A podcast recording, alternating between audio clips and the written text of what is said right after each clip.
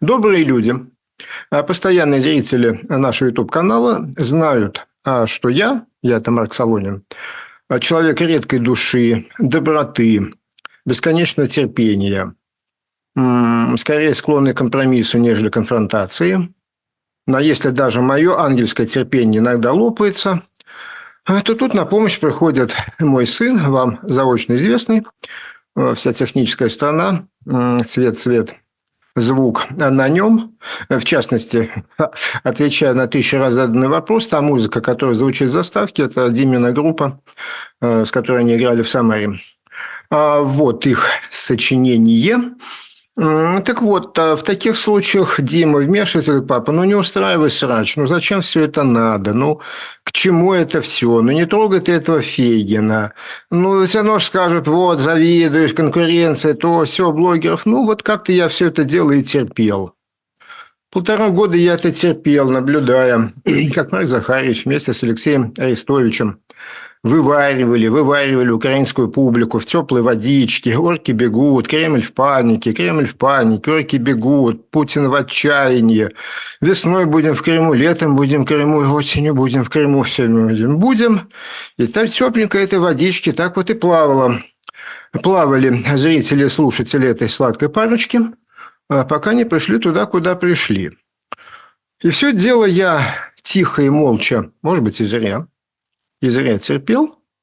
А, но вот это, эта выходка превысила меру моего терпения. Я принял решение взять на себя роль такого арбитра. Я никуда не баллотируюсь, не собираюсь быть никаким президентом, ни кем-то еще. Но понимая, что другого выхода нет, мы проведем выборы президента 17 марта. У нас есть механизм блокчейна, по которому люди, регистрирующиеся по документу основному, имеющего чип, то есть код, такие так называемую биометрию, смогут принять участие а, независимо от места проживания граждане Российской Федерации в выборах президента Российской Федерации. Этот механизм предложен нашими партнерами, международной организацией, IT-организацией, которая поможет нам провести эти выборы. Мы сформируем соответствующие органы с законодательством Российской Федерации – которая э, регулирует выборы президента Российской Федерации. Мы привлечем независимых э, лиц, политических лиц, которые осуществят эту работу по э, проведению выборов, принятию политических решений, регистрации кандидатов. И одновременно с тем организуют всю текущую работу в интернете для того, чтобы кандидаты нашли возможность зарегистрироваться и принять участие в выборах. 17 марта будем считать, что это пройдет либо один, либо в два тура. Я этого не знаю.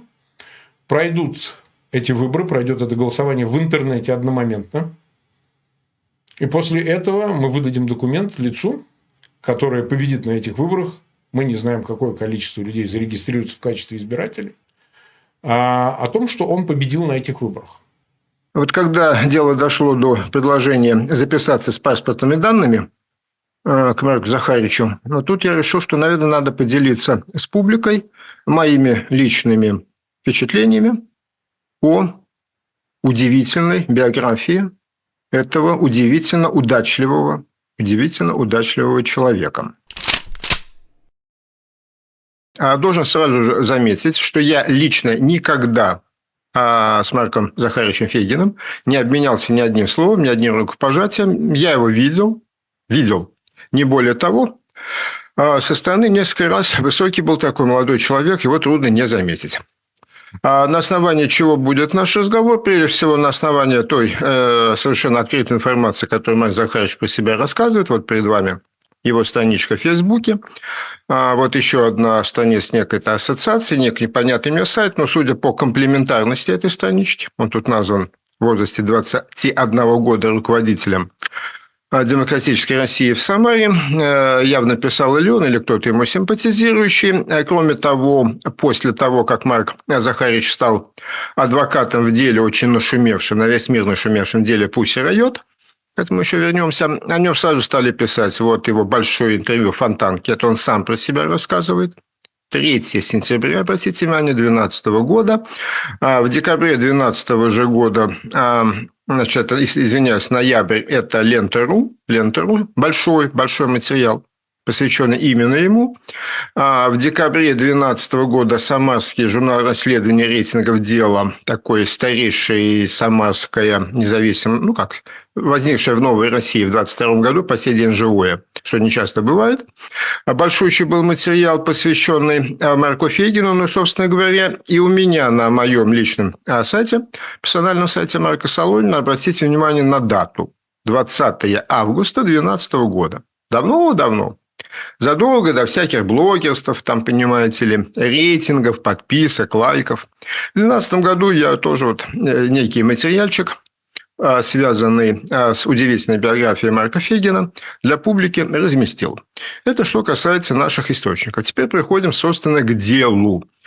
А, первым заметным эпизодом из числа удивительных эпизодов биографии Марка Захаровича Фегина является то, что а, летом 93 года, то есть в возрасте 22 лет, он отправился а, воевать, а, воевать вот была Сербия, а рядом с ней есть мусульманская Босния, и вот проживающие на территории мусульманской Боснии православные сербы в рамках вот всей этой огромной, ужасной, грязной, никому не нужной, страшной Балканской войны – а, пытались создать какое-то свое государство, и вот там вот на стороне православных сербов против боснийцев мусульман поехал воевать, проливать кровь, рисковать своей жизнью. Если придется и отдать свою жизнь, поехал Марк Захарович Фейгин.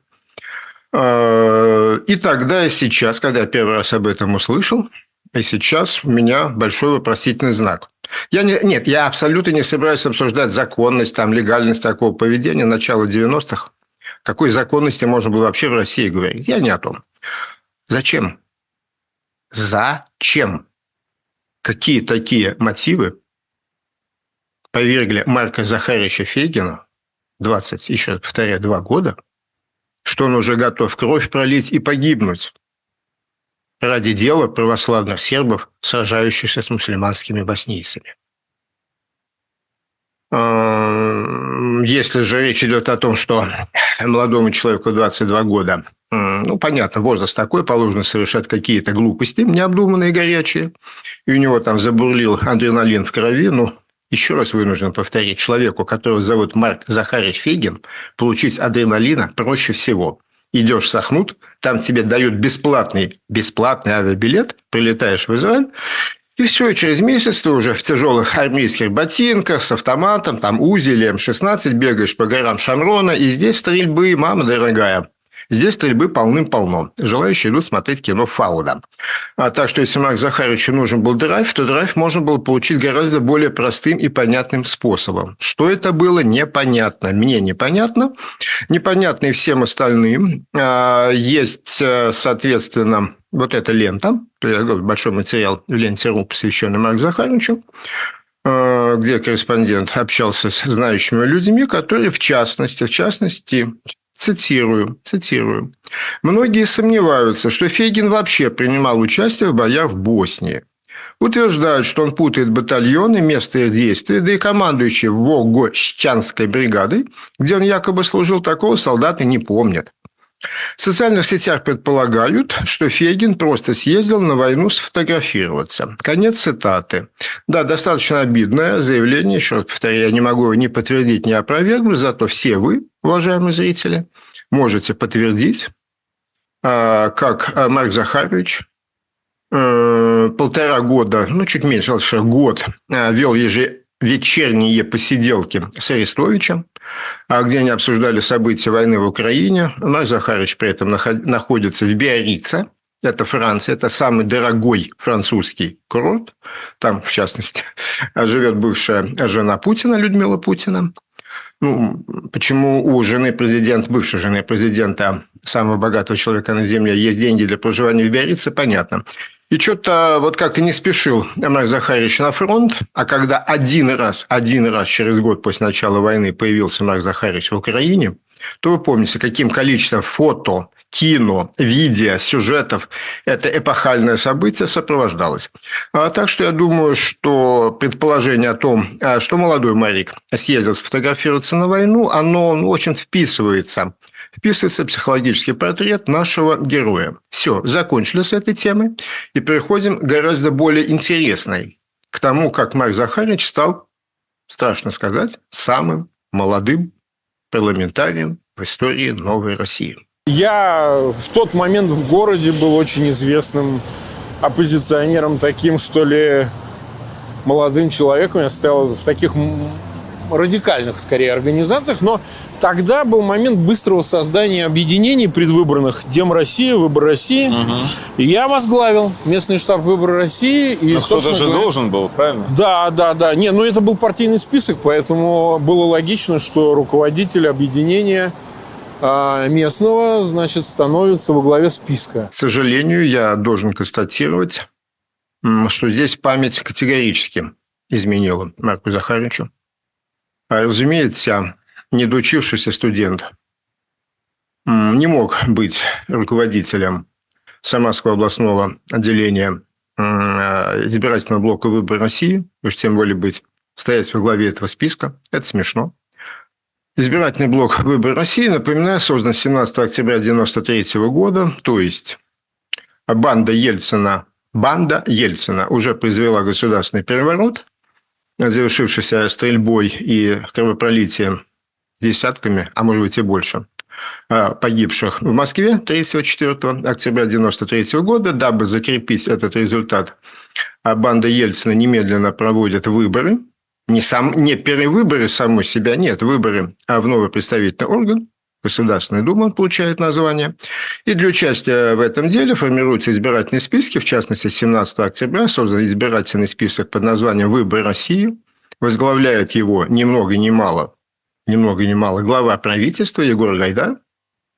Туда же входят такие известнейшие негодяи, как Геннадий Бурбулис, Элла Памфилова, Чубайс, Петр Авин и так далее. А что касается региональных, региональных, то у нас в это дело, в этом деле участвовала, скажем, чуть позже, и губернатор области, и мэр города Самары, а, Тольяттинское отделение этого блока возглавлял ни много ни мало профессор университета, был там гендиректор АвтоВАЗа, а, мэр Тольятти. Ну, то есть, э, смешно даже предполагать, что недоучившийся мальчик 22 лет мог там быть во главе какого-то списка, и он там, конечно же, не был.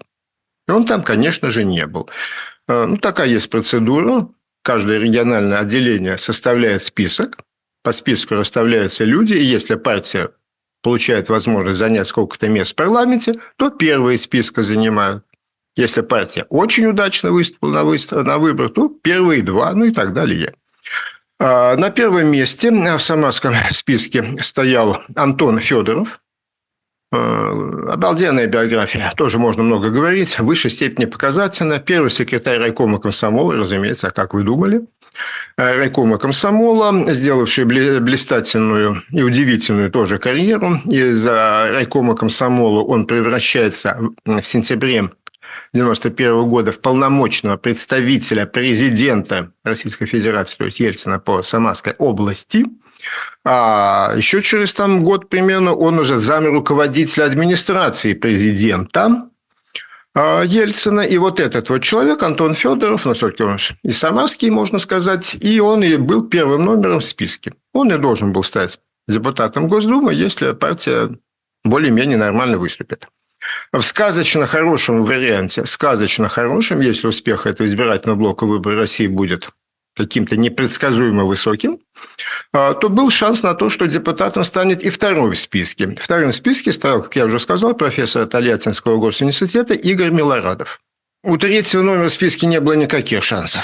Ну, это невозможно. Для этого надо было набрать более 50%, а такое не бывает на многопартийных, более-менее свободных выборах. Но, тем не менее, есть порядок. Третье место тоже. На нем а, был Георгий Кутузов, молодой человек, ему было тогда 30 лет. А к этому времени он уже был депутатом горсовета избранным еще в конце 80-х на первых, ну, полусвободных выборах. Но, опять же, он не просто инженер, это инженер ЦСКБ «Прогресс», это то самое Королевское КБ. А там, где по сей день проектируют космический аппарат, то есть это, это все серьезно, достаточно известный в городе человек, и уже на четвертом месте, месте абсолютно непроходном, ну, ну немыслимо, чтобы этот блок набрал 60%, ну, немыслимо вообще. Туда можно было записать меня, хотя никогда в жизни не был, конечно, в этих, в этих рядах и блоках, собаку, жучку, кого угодно. Это абсолютно непроходное место. Вот на четвертом месте был Марик Фейгин. А теперь внимательно следите за моими руками и за датами. 12 декабря 1993 года проходят выборы. Ну, собственно говоря, уже днем следующего дня становятся известны предварительные неофициальные итоги, потом еще там 5-6 дней. А, Центральная избирательная комиссия публикует официальные итоги, а избирательный блок «Выбор России» получил 15,5% голосов избирателей, соответственно, всей этой арифметикой. От Самарского отделения в Думу должен попасть один человек. Один – это первый по счету, то есть Антон Федоров. Все понятно, все понятно. 11 января следующего, 1994 года, первое торжественное заседание Государственной Думы, впервые избранная по многопартийной основе, начинает свою работу. 4 января, то есть за неделю до открытия начала работы Государственной Думы, Антон Федоров Йоксель вспомнил, да я же работаю. У меня же работа есть, я же работаю в администрации президента. А по Конституции, по закону не может представитель исполнительной власти заседать в законодательном органе. Йоксель забыл, ну забыл. Все, Антон Федоров заявляет о том, что он не может быть депутатом, и от этой высокой чести отказывается. Это неприличное поведение, но оно законное. В законе такое прописано, и, соответственно, на его место должен быть второй в списке.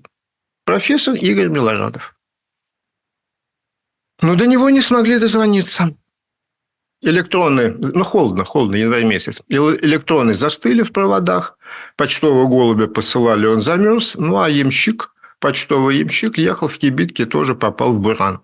В Буран. В результате Игорь Милорадов об этом ничего не узнал, а в интервью э, том самом э, в ленте, в частности, сказал, кавычки открываются, я слышал эту легенду, что мои телефоны не отвечали извиняюсь, это интервью делаю, рассказал делу Милорадов. На самом деле в тот момент меня никто не искал. О том, что произошло, я узнал уже постфактум. Я думаю, это абсолютно э, справедливая э, информация, потому что, ну, чтобы нельзя было дозвониться до профессора в 93 году, это как страна, 94 как странновато. Ну, если первые два так или иначе сошли с лыжни, то, значит, депутатом станет третий. Георгий Кутузов. Но Георгию Кутузову в голову приходит интересная мысль, что он недостоин. Ну, ну молод, ну, нет жизненного опыта, производственного опыта. Ну, рано еще ему, его-то 30 лет, э, страной руководить. Поэтому Георгий Кутузов пишет заявление об отказе. И депутатом Государственной Думы становится 20, ну, это уже трехлетний, недоучившийся, подчеркиваю, студент Марик Фегин. Вот такая вот, знаете ли, интересная загогулина. Вы спросите, что дальше? А, первая Госдума была избрана на два года, ну, такой был избирательный закон. И, соответственно, следующие выборы уже прошли в 1995 году. А, к этому времени Егор Гайдар уже давно уже перестал быть а, главой правительства. Правительство стал Черномырдин. Вся вот эта вот бодяга, все это заигрывание с демократической общественностью уже тогда банде Ельцина надоело. А, в результате административная поддержка пропала, и с оглушительным треском, да, тогда этот самый избирательный блок «Выбор России» был преобразован в партию «Дем Выбор России». С оглушительным треском пролетели и не набрали даже 5%. Вот. И таким образом Федин перестал быть депутатом, и дальше он рассказывает, вот перед вами скан, скан его интервью, он сам говорит, сам говорит, э, Фонтан Керу, мы проиграли выборы, вот что теперь делать, э, рядовым чиновникам носить бумажки я не хотел, а дальше происходит вот что. Цитирую. Потом, это интервью, которое сам Федин про себя рассказывает. Потом мой приятель, который баллотировался в мэре Самары, предложил мне место. И я на 10 лет стал вице-мэром. Вот такая вот бесхитростный поворот судьбы. Приятель, приятель молодого человека молодому человеку, соответственно, 26 лет, 25, наверное, еще. У него есть такой приятель, который стал мэром Самары, ну и предложил ему по-приятельски стать на 10 лет вице-мэром. Вот так это коротко и забавно выглядит. А, по жизни оно все было гораздо интереснее. Этому, этому приятелю, к нему еще придем, этому приятельскому предложению предшествовало много чего. Много чего. А дело в том, а что уже будучи избранным тогда, в 93 году, этим загадочным, невообразимым образом, один, два, три человека сошли с лыжни, чтобы освободить место а, в Госдуме для молоденького Марка Фегина, 22 года. Вот. Он, ставший, ставший депутатом Госдумы, по большей части это проявлял свою активность в родном городе, что абсолютно соответствует законам, нормам, вообще всей логике. Ты же депутат, ты представитель. Вот. И он очень активен был у себя в родном городе. А в родном городе в это время кипело и булькало. Кипело и булькало. А в родном городе в Самаре сформировалось две олигархи... Нет, еще не... Нет, еще не олигархические. Две номенклатурно-криминальные группировки, которые, соответственно, дрались. Дрались. Это эпоха большого скачка. Э, хапка. В Самаре было что хапать. Ой, ребят, ой, в Самаре было что хапать. Один только Волжский пивзавод, пивзавод Жигулевский пивкомбинат, пиво «Жигули», известный всей стране, был продан по цене 24 миллиона рублей. Ну, это на тот момент, ну, на тот момент ну, две хрущевки. Две хрущевки. По такой цене был продан завод, известный всей стране. Ну, в общем, много всего было хорошего. Сформировалось две номенклатурно-криминальные группировки. Одной, одну возглавлял партийный секретарь горкома партии Константин Алексеевич Титов, который стал губернатором, а другую э, возглавлял бывший э, первый секретарь Красноглинского, но на этот раз райкома партии товарищ Сысуев, боже мой, Олег Сысуев, как его любили, как его любили женщины предклимактериального возраста. Он и на скрипочке играл, и такой весь демократичный. Да и смотрите, ну, внешне очень представительный человек. Потом много-много выступал, гораздо позднее, когда вышел, э, вышел в тираж, выступал на «Эхо Москвы», рассказывал все хорошее. Вот, значит, Олег Сысуев, его еще, значит, товарищем товарищ тоже заметен по красной глинке, Александр Сидоренко, он его поставил э, командовать комитетом по управлению имуществом администрации, это двое, и их было трое. И третий – это бандит, а третий – это авторитетный бандит Олег Борисов. А, вот это была другая команда, вот, Сысуев, Сидоренко и Олег Борисов. Олег Борисов – личность в высшей степени интересная, на сей раз он был пятикратный, по-моему, депутат, Самарского гор, горсовета, областной. А вот, Олег Борисов, первая кража а, по малолетке 17 лет, дали ему два года, а, условно, парнишка не понял, следующая кража, дали 4 плюс досидеть те, провел таким образом 6 лет на нарах. На нарах в 1987 году освободился, из Ленинграда приехал в Самару, начал учиться где-то, познакомился с девушкой, это замечательно, женились, взял фамилию жены, уехал в Тверь, а, как говорят, потому что сбил человека на машине в 89 году, а, но это не точно, это может быть и неверно. Потом опять уже вернулся в Самару, снова взял свою исходную фамилию, снова стал Борисовым, и, в общем, в общем, как пишет газета «Дело», стал большим человеком, возможно, возможно, а, по слухам, а, держал, держал общак а, самарский, создал фирму «Энон» и вышел на обороты порядка десятков миллиардов рублей, что совсем немало. Вот к этой троице, к этой троице, которая активно, работая плечами и зубами, захватывала имущество государственное, бывшее государственное имущество на городе Самаре, к ней и примкнул, к ней примкнул Амар Захарович Фегин, обеспечивая им политическое прикрытие по московской линии. То есть он оттуда привозил всяких гостей а, уровня Егора Тимуровича Гайдара. И вот эта вот команда стала бороться, бороться за самарскую а, организацию организацию Демвыборы России, которая тогда воспринималась как партия начальством. Там была потрясающая система, ситуация, все это булькало, и, все это дерьмо булькало и бурлило. Параллельно создавались какие-то два учредительных съезда, эти признавали полномочия тех, эти отменяли тех, приезжало московское начальство, пыталось мерить, то взяли сторону этих, то взяли сторону тех. Очень все оно булькало и бурлило. И до того она добурлилась, что в один э, прекрасный день произошла история, которая напоминает анекдот про новых русских, которая вполне бы сошла за сюжет такого малобюджетного, малобюджетного халтурного кино про э, лихие 90-е годы. Все по плохому черному анекдоту. Значит, Олег Борисов, наш авторитетный бандит с двумя охранниками на 600-м, да, буквально на 600-м Мерсе, едет по Самаре. Собачка выскакивает на, на дорогу, они давят собачку, и несчастное животное, погибая, разбивают фару, разбивает фару.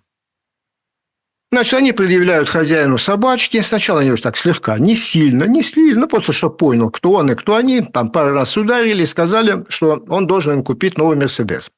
А потом сошлись на том, что нового «Мерседеса» не надо, но с него тысяча долларов на новую фару. А, ну, 96-97 годы, тысяча долларов для простого рабочего человека – это просто что-то загоризонтное. Через неделю уже Борисова не было, два его охранника приходят домой к этому хозяину бывшей собаки. Опять ему слегка, так слегка, значит, дали понять, кто он есть, и два раза выстрелили с пистолета в потолок. Ну, собственно, и все. Ничего плохого мы не сделали. А только ворвались в дом и немножко постреляли. Ну, стрельба, ну, там соседи вызвали, пришел участковый, составил протокол. Участковому позвонили, объяснили, что это не его собачье дело вообще, приближаться к делам Олега Борисова. Оформили это дело мелким хулиганством. И тут шестереночки пришли в зацепление, в соответствии с имеющимися значит, инструкциями, были изъяты пули. И выяснилось, что на этом стволе три трупа. То есть эти идиоты додумались до того, что прийти пугать несчастного человека с тем самым стволом, из которого они вальнули трех человек один из которых был а, руководитель банка, каковому банку Олег Борисов задолжал много-много-много сотен миллионов рублей. В результате Олега Борисова надели наручники, возбуждено дело по статьям «Бандитизм» и «Организация преступного сообщества». А, скрипач Олег Сысуев, интеллигент наш, стремительно бежит из Москвы, ну, правда, бежит он не в, Австра... не в Австралию, бежит он в Москву. Бежит он в Москву, а где его пристроили, страшно сказать, министром по там, труда, как это называется, по... а потом даже был, даже был вице-премьером, то есть его спрятали там. А с Александром Сидоренко все было плохо, возбудили уголовное дело, которое комитет по управлению имущества закрывали, открывали, закрывали, открывали, пока, наконец, Александр Сидоренко не был обнаружен в петле. То ли повесился, то ли ему в этом помогли. И вот таким вот образом, таким образом, мы вообще-то офигели, Марк Захарович остается один-одинешенек. Вся команда разлетелась. Вся команда разлетелась, да.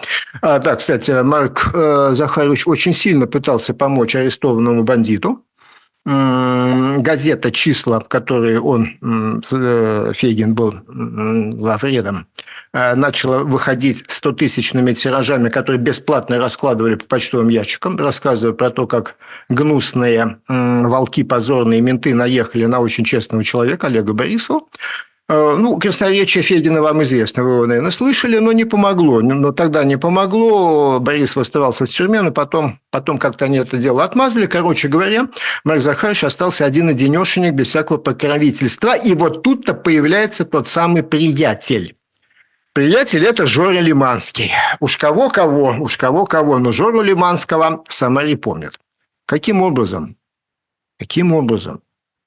а Фейгин мог казаться приятелях а Лиманского, которого на 21 год старше, а, который в то время, когда Фейгин еще школу среднюю заканчивал, уже работал начальником Куйбышевского областного производственно-технического управления связи по капстроительству. Знаешь, что капстроительство? Какое-то бабло. А, так вот, э, после того, как Сысуев бежал в Москву, значит, новые выборы назначены, будет новый мэр, и тут вот там Жора Лиманский решил побороться. Ну, вы понимаете, потом тоже было дело, побег, там, укрывательство от следствия и так далее. Я не зря называю этого человека э, Жорой. А Жору несколько лет скрывался от следствия, в розыске был этот замечательный мэр. А мое знакомство с Лиманским заочно, естественно, я помню, сколько лет прошло, помню в мелочах. Значит, жил я в доме на пересечении улиц Клиническая и Коммунистическая. Никто не верит. Вот никто не верит, когда я называю такой перекресток, но так и есть. Клиническая и коммунистическая, угловой дом, арка, соответственно. Никого не трогаю, за хлебушком сходил, возвращаюсь домой с хлебушком. Вот в этой арке висит предвыборный плакат. На нем Жора Лиманский, Первый раз в жизни я видел это, это лицо. И Жора Лиманский обращается к будущим избирателям. Я буду заботиться о вас, как отец, как сын. Только Святой Дух не был упомянут. Вот так я первый раз познакомился, заочно никогда я с ним лично не был знаком, конечно же, Жорой Лиманским. А, Марик Фегин прибежал к нему по той же схеме, предлагая московское покровительство, притащил в Самару, опять же, Гайдара, притащил еще каких-то крупных московских деятелей этого самого выбора России, Дем России. Не, извиняюсь, не Дем России, Дем, это Дем России совсем другое дело, говорится партии Демократические выборы России, э, которые тоже начали агитировать за Жору Лиманского, и таким образом помог он Жоре Лиманскому стать мэром. Ну, а Жора э, подарил ему абсолютнейшую синекуру. Да, это, может быть, и имело статус вице, вице-мэра, а фактически 10 лет, 10 лет Марк Захарович оказался на должности полномочный представитель Самарской области в Москве. Что это значит? Какие права, какие обязанности, что, что? Ну, это чистая синекурка. А, чистая синекурка, то есть сидишь, ничего не делаешь, получаешь зарплату как минимум. А может быть не только зарплату. Значит, э, то есть большой огромном а, материале Лентеру 2012 года про Фегина. Значит, цитирую.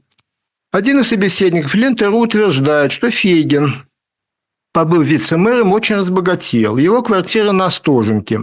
По, собственно, Фейгина словам, до кризиса стоила 5 миллионов долларов, после кризиса 3.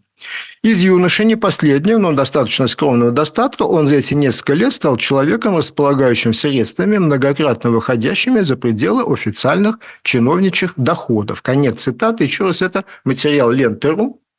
А, обложку я вам показал, 2012 года. А, таким на этом, на, этом эпизод, на этом периоде заканчивается а, связь Марка Захаровича Фейгина с тем бурлением говн, которое бурлило в Самаре.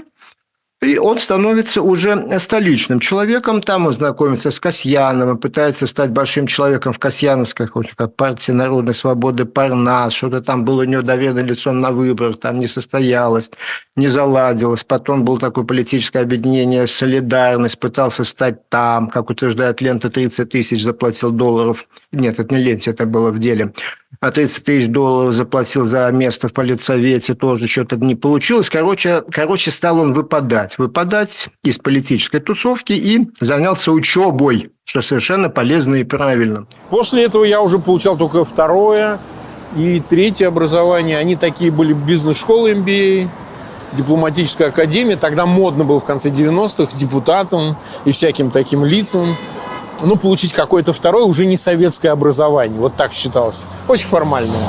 Увы, и опять, и опять память подвела Марка Захарича. А ничего зарубежного иностранного в этом образовании МБА не было.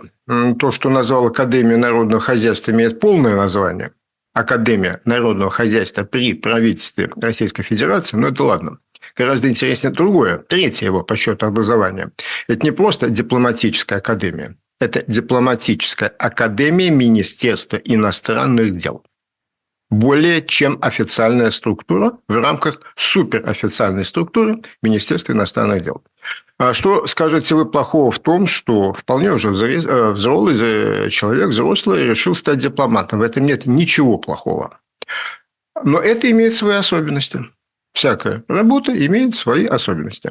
Хочу напомнить, что Бывают такие устойчивые выражения, как оппозиционный политик, оппозиционная газета, оппозиционные СМИ, парламентская оппозиция, лидер парламентской оппозиции, депутат от оппозиции, оппозиционное мнение. Вот это все бывает.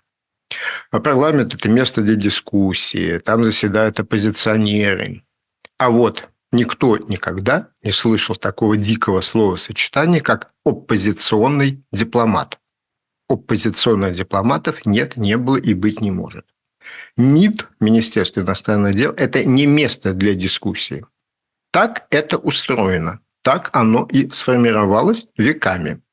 Министерство иностранных дел в частности, любой дипломат, работающий в нем, представляет исключительно и только мнение, позиция своего правительства, причем мнение и позицию на сегодняшний день, завтра оно будет другое, и с тем же убежденным видом он будет его отстаивать. А послезавтра будет следующее. Никаких своих мнений там не бывает в принципе. Это так устроено. По уставу советской армии, думаю, современной любой российской армии, Командир, в армии командир, издает приказ, пишет боевое донесение, оперативную сводку со словами «Я». «Я решил». Вот, вот представьте себе, это я решил, я, младший лейтенант Пупкин, решил, что мой взвод силами двух отделений наступает на перекресток дорог такой-то, а пулемет мой единственный я решил установить тут. Это мое решение, и я буду за него отвечать. Дипломат посол, чрезвычайный полномочный, когда заходит в здание МИД другой страны, что он говорит? По поручению моего правительства я прибыл к вам, чтобы передать вам послание, заявление, ноту моего правительства. Я тут вообще ни при чем. Выслушав все, что мы на это сказали, дипломат говорит, что? Установленную, устоявшуюся веками фразу – я немедленно и точно передам ваше мнение, заявление, ноту на сведения моего правительства и исчезает из кабинета. Это работа, требующая абсолютной лояльности. Согласен и работаешь. Если ты себя чувствуешь в оппозиции к политике, курсу, персоналом, персонажем этого руководства, этой власти, ты не работаешь дипломатом. Це. Друге. Дело в том, что из первого вытекает второе. А МИД – это супер засекреченная структура. Так было всегда. Так было всегда. Вся дипломатическая переписка, вся дипломатическая работа, все переговоры, все это закрыто строжайшими грифами секретности. Тем более в России, в бывшем Советском Союзе. Соответственно, и это абсолютно правильно. Это, опять же, всеми признано и понятно. МИД является до некоторой степени подразделением разведывательных внешних служб, служб внешней разведки. Это все тесно связано, это все засекречено. Соответственно, и для того, чтобы поступить в дипломатическую академию по Министерству иностранных дел, и уж тем более закончить ее, нужно соответствующее, гласное или негласное, я не знаю, согласие ФСБ а, а вероятно еще и других спецслужб. Без этого нет смысла принимать туда человека учиться, а что ну, мы его учили, учили, тратили время и деньги, а потом ФСБ принимает решение, что его нельзя допускать к секретным делам, и что потом, на что мы потратили время. Там вход, э, фильтр и на входе, и на выходе.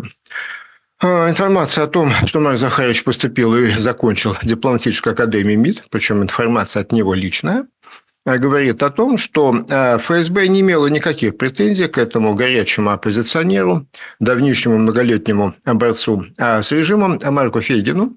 Еще раз напоминаю, на календаре 2002 год. В 2002 году он закончил эту академию, то есть президентом у нас уже замечательный и прославленный чекист Владимир Путин, и уже, и уже взорвались дома живыми людьми в Москве и Волгодонске, и уже идет чудовищно кровавая война в Чечне, и впереди еще много всякого интересного. Но вот э, на сей момент у ФСБ нет никаких претензий к горячему оппозиционеру.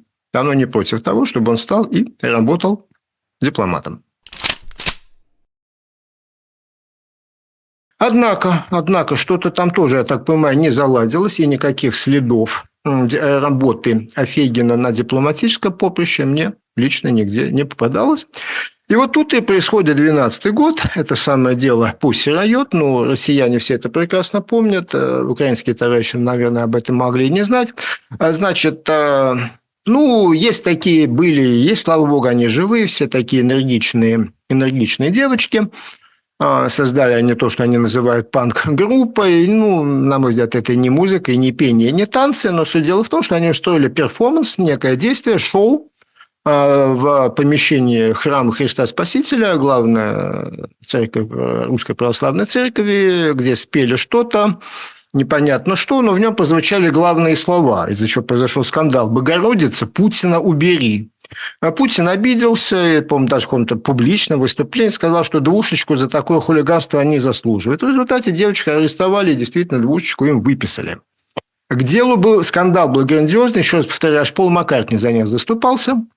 А, ну, кроме Пола Маккартни, было открыто письмо, помню, подписанное пятью ведущими, известнейшими российскими адвокатами в защиту Пусей. А, в частности, они заявили о своей готовности защищать их в суде. Но как-то так получилось, что вместо того, чтобы воспользоваться услугами лучших адвокатов страны, как-то там адвокатом стал такой начинающий, никому еще неизвестный Марк Захарович Фейгин – ну, девочки получили свою двушечку. Это не в упрек. Это не в упрек Фегину. Понятно, что если Путин сказал, публично сказал, что двушечку они заслужили, то никакого другого приговора, кроме двушечки, суд бы вынести не мог. Тут претензий к адвокату нет. А, но в любом случае нарисоваться на этом процессе можно было замечательно. Фегин и нарисовался, но и этого еще мало. И этого еще мало. А, была предпринята попытка а, на, э, на фирму его жены Жена Марка Захаровича есть законная жена, и слава богу, дай им бог. А, вот у них было множество фирм, связанных с всяким шоу-бизнесом. Вот на одну из них они еще решили зарегистрировать бренд. Бренд Pussy Riot, а, что, прямо скажем, вызвало большое изумление в адвокатской общественности. Но всему есть пределы. Есть пределы того, что может адвокат и со своим подзащитным какие взаимоотношения вступать, но не забирать у него – в частности, опять же, кавычки открываются, цитаты. А кто это цитаты? Это Иван Стариков. Сейчас уже всеми забыт, а был такой очень известный российский политик. Одно время был даже замминистром, депутатом и так далее. Иван Стариков. Так вот, кавычки открываются. История с попыткой оформить на себя бренд меня потрясла до глубины души. Он, Фегин, потерял репутацию как адвоката, так и политика. У него был шанс выйти на авансцену российской политики, но он предпочел коммерческую синицу политическому журавлю. Конец цитаты.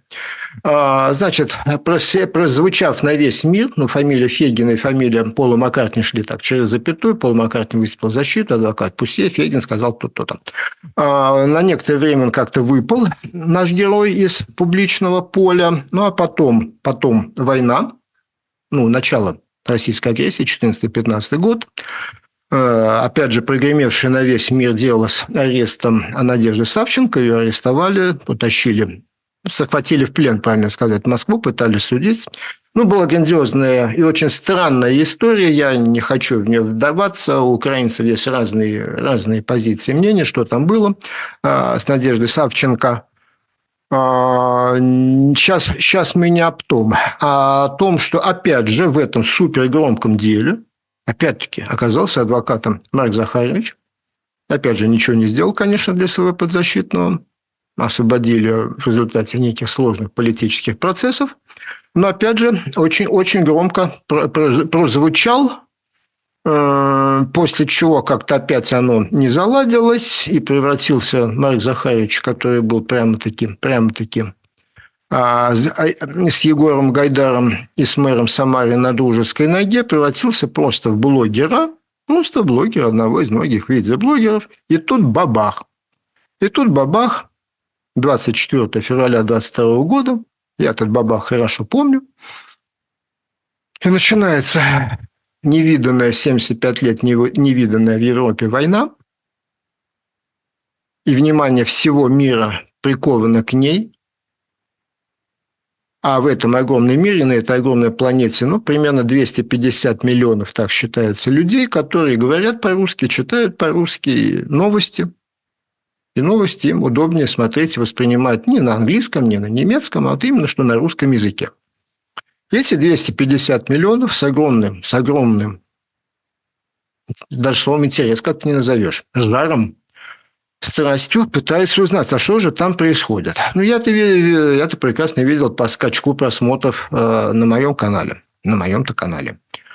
Вот. Э, украинское руководство принимает решение, это их решение, это не мое дело его обсуждать, но принимает решение, и русско-говорящей головой Украины становится Алексей Арестович. Ну, приняли такое решение, не мне его обсуждать. Вот так же оно все замечательно получается, что Марку Захаровичу Фигину опять сказочно везет. Именно его, именно его.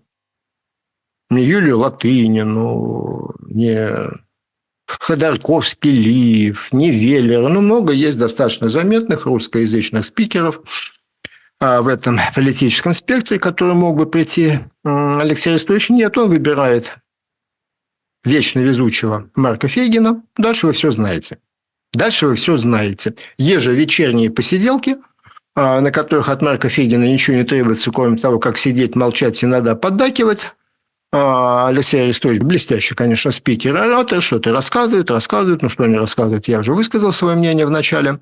А в результате того, что это все происходит на площадке Марка Захаровича, то Марк Захарович превращается в самого ну, я еще не знаю, у кого еще есть 2 миллиона подписчиков. Ну, близко, близко, там, э, там Веллер с Латынины близко не видны. Близко. Ходорковский близко там, рядом с этим не стоит. Обломки эхо Москвы рядом не стоят с таким числом подписчиков.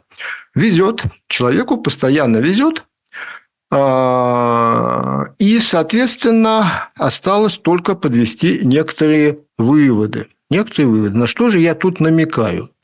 Уважаемые, я как вы могли заметить, никогда ни на что не намекаю, а прямым и абсолютно ясным текстом говорю. А вся биография Марка Захаровича Фейгина, на мой взгляд, это мое оценочное суждение, говорит о том, что этот гражданин как объект вербовки для ФСБ не просто созрел, а перезрел колоссальные амбиции и самомнение, с одной стороны. Вообще-то мужику уже 50 с лишним лет. Ничего не сделано ни в одной области профессиональной деятельности. Ничего.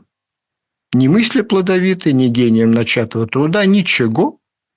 Амбиции огромные, возможности минимальные, абсолютная всеядность, готовность сотрудничать с кем угодно – в диапазоне от бандитов до Гайдара, Егор Тимурович. И, между прочим, и, между прочим, близкое знакомство с уголовниками, что может быть шикарным, великолепным вариантом для шантажа. То есть, как объект вербовки Марк Захарович уже давным-давно, десятки лет назад, созрел и перезрел. Воспользовалась или не воспользовалась ФСБ этой возможностью, я не знаю, я не знаю. У меня нет никаких оснований предполагать ни то, ни другое.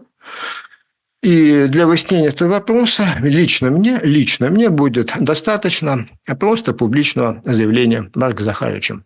Если Марк Захарович публично объяснит, что он никогда никаких отношений с ФСБ не состоял, значит так, и, значит, так оно и есть. Для меня это будет вполне достаточно. Для вас, для вас почтеннейшая публика, каждый может решить самостоятельно. Но прежде чем вы пойдете регистрироваться своими паспортными данными в президентскую кампанию, которую решил начать выборы организовывать Марк Захарович, я хочу, чтобы это все, что я вам сейчас рассказал, было вам известно. Спасибо за внимание.